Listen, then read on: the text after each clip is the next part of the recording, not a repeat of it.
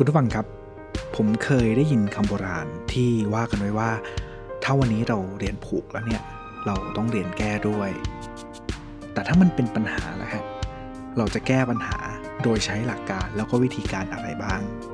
วันนี้ if you know ครับ แล้วคุณจะรู้ว่าโลกไม่ได้มีแค่มุมเดียว กับผมกิตติทัศน์ดำรงเลิศวรกุลครับ คุณผู้ฟังครับเหรียญที่เราเคยเห็นนะฮะอาจจะมี 2 ด้าน ซึ่งเราก็ทราบกันดีนะครับ แต่ว่าอย่างไรก็ตามเมื่อไหร่ก็ตามที่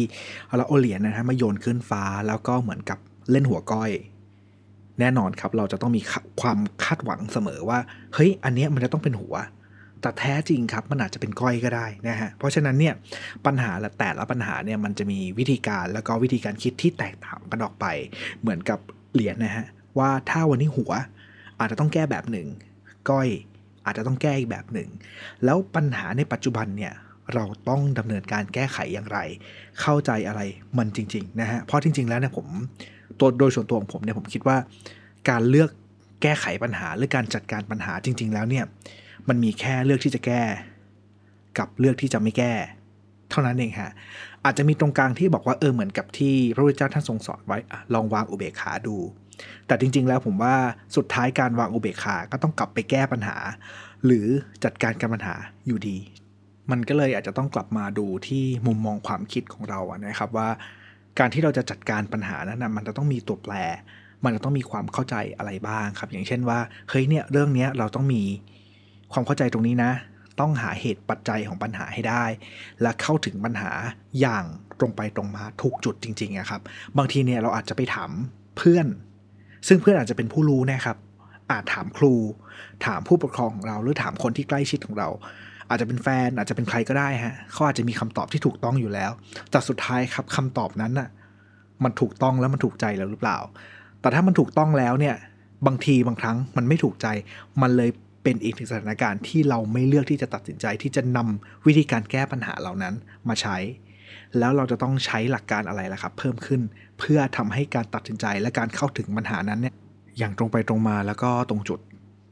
โดยก่อนหน้าที่ผมจะเริ่มมาทำพอดแคสต์นะครับ ก็เป็นเหตุการณ์หลาย ๆ เหตุการณ์ครับที่เราไปเจอทั้งเพื่อนครับ แล้วก็คนใน Facebook แล้วก็สังคมออนไลน์ต่าง ๆ เนี่ยมีการบ่นว่าเฮ้ยเราแก้ปัญหาไม่ไหวเรา สู้ต่อไปไม่ได้ อยากจะจบชีวิตอะไรเงี้ยครับผมก็เลยเข้าไปคุยกับเขา แล้วก็ใช้หลักการความคิดแล้วก็สิ่งที่เราได้เรียนมานะฮะแล้วก็รวมถึงได้ไปพบเจอจากพระพุทธศาสนาเนี่ยนะครับรวมถึงหลักการอื่นๆเนี่ยนะครับมาเล่าให้เขาฟัง ปรากฏว่าบางอย่างเนี่ยมันเป็นอะไรที่เหมือนกับการจุดใต้ตำต่อครับเพราะว่าจริง ๆ แล้วเนี่ยเพราะว่าบางทีเรื่องของปัญหานะฮะมันเหมือนกับวันนี้เราไม่ใช่ตัวเขา เขาก็ไม่ได้เข้าใจอย่างที่เขาควรจะเข้าใจครับ บางทีก็อาจจะมืดไปบ้าง อาจจะไม่เข้าใจเยอะบ้างมันทำให้บางบางอย่างนะฮะอย่างเช่น กรณีที่เคยเห็นกันนะครับ คนที่หาโทรศัพท์อะครับทั้งทั้งที่เขายังถือโทรศัพท์อยู่เนี่ย มันก็เหมือนกับคนที่กำลังแก้ปัญหา แต่ไม่เข้าใจว่าเขาต้องแก้ปัญหายังไงอะไรเงี้ยครับจากเรื่องของโทรศัพท์ง่ายๆเนี่ยนะฮะก็ทำให้เราได้เข้าใจปัญหาว่าถ้าวันนี้เราไม่ได้อยู่ในปัญหาจริงๆเนี่ย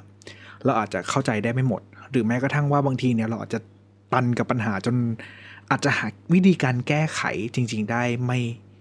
ไม่ดีพอด้วยซ้ำไปครับ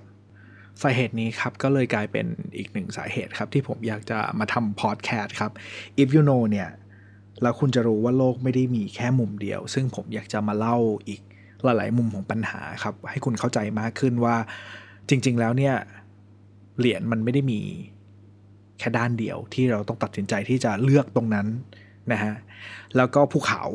มันก็ไม่ได้มีแค่มุมเดียวจริง ๆนะครับ มีทั้งด้านหน้าด้านหลัง ซึ่งทัศนียภาพของ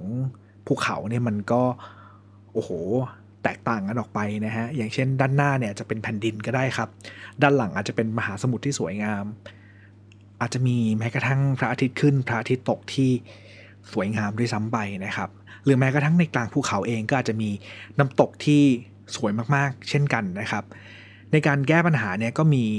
หลากหลายวิธีการแก้ครับ แต่ว่าผมอยากจะให้เข้าใจว่ามันไม่ได้มีมุมเดียวที่ดีที่สุด แล้วก็ไม่ได้มีมุมเดียวที่ถูกที่สุด แต่สิ่งที่สำคัญที่สุดคือ เราต้องจบปัญหานั้นให้ได้ไวที่สุด และนี่คือทั้งหมดของสิ่งที่ผมจะทำกับ If You Know แล้วคุณจะรู้ว่าโลกไม่ได้มีแค่มุมเดียวครับ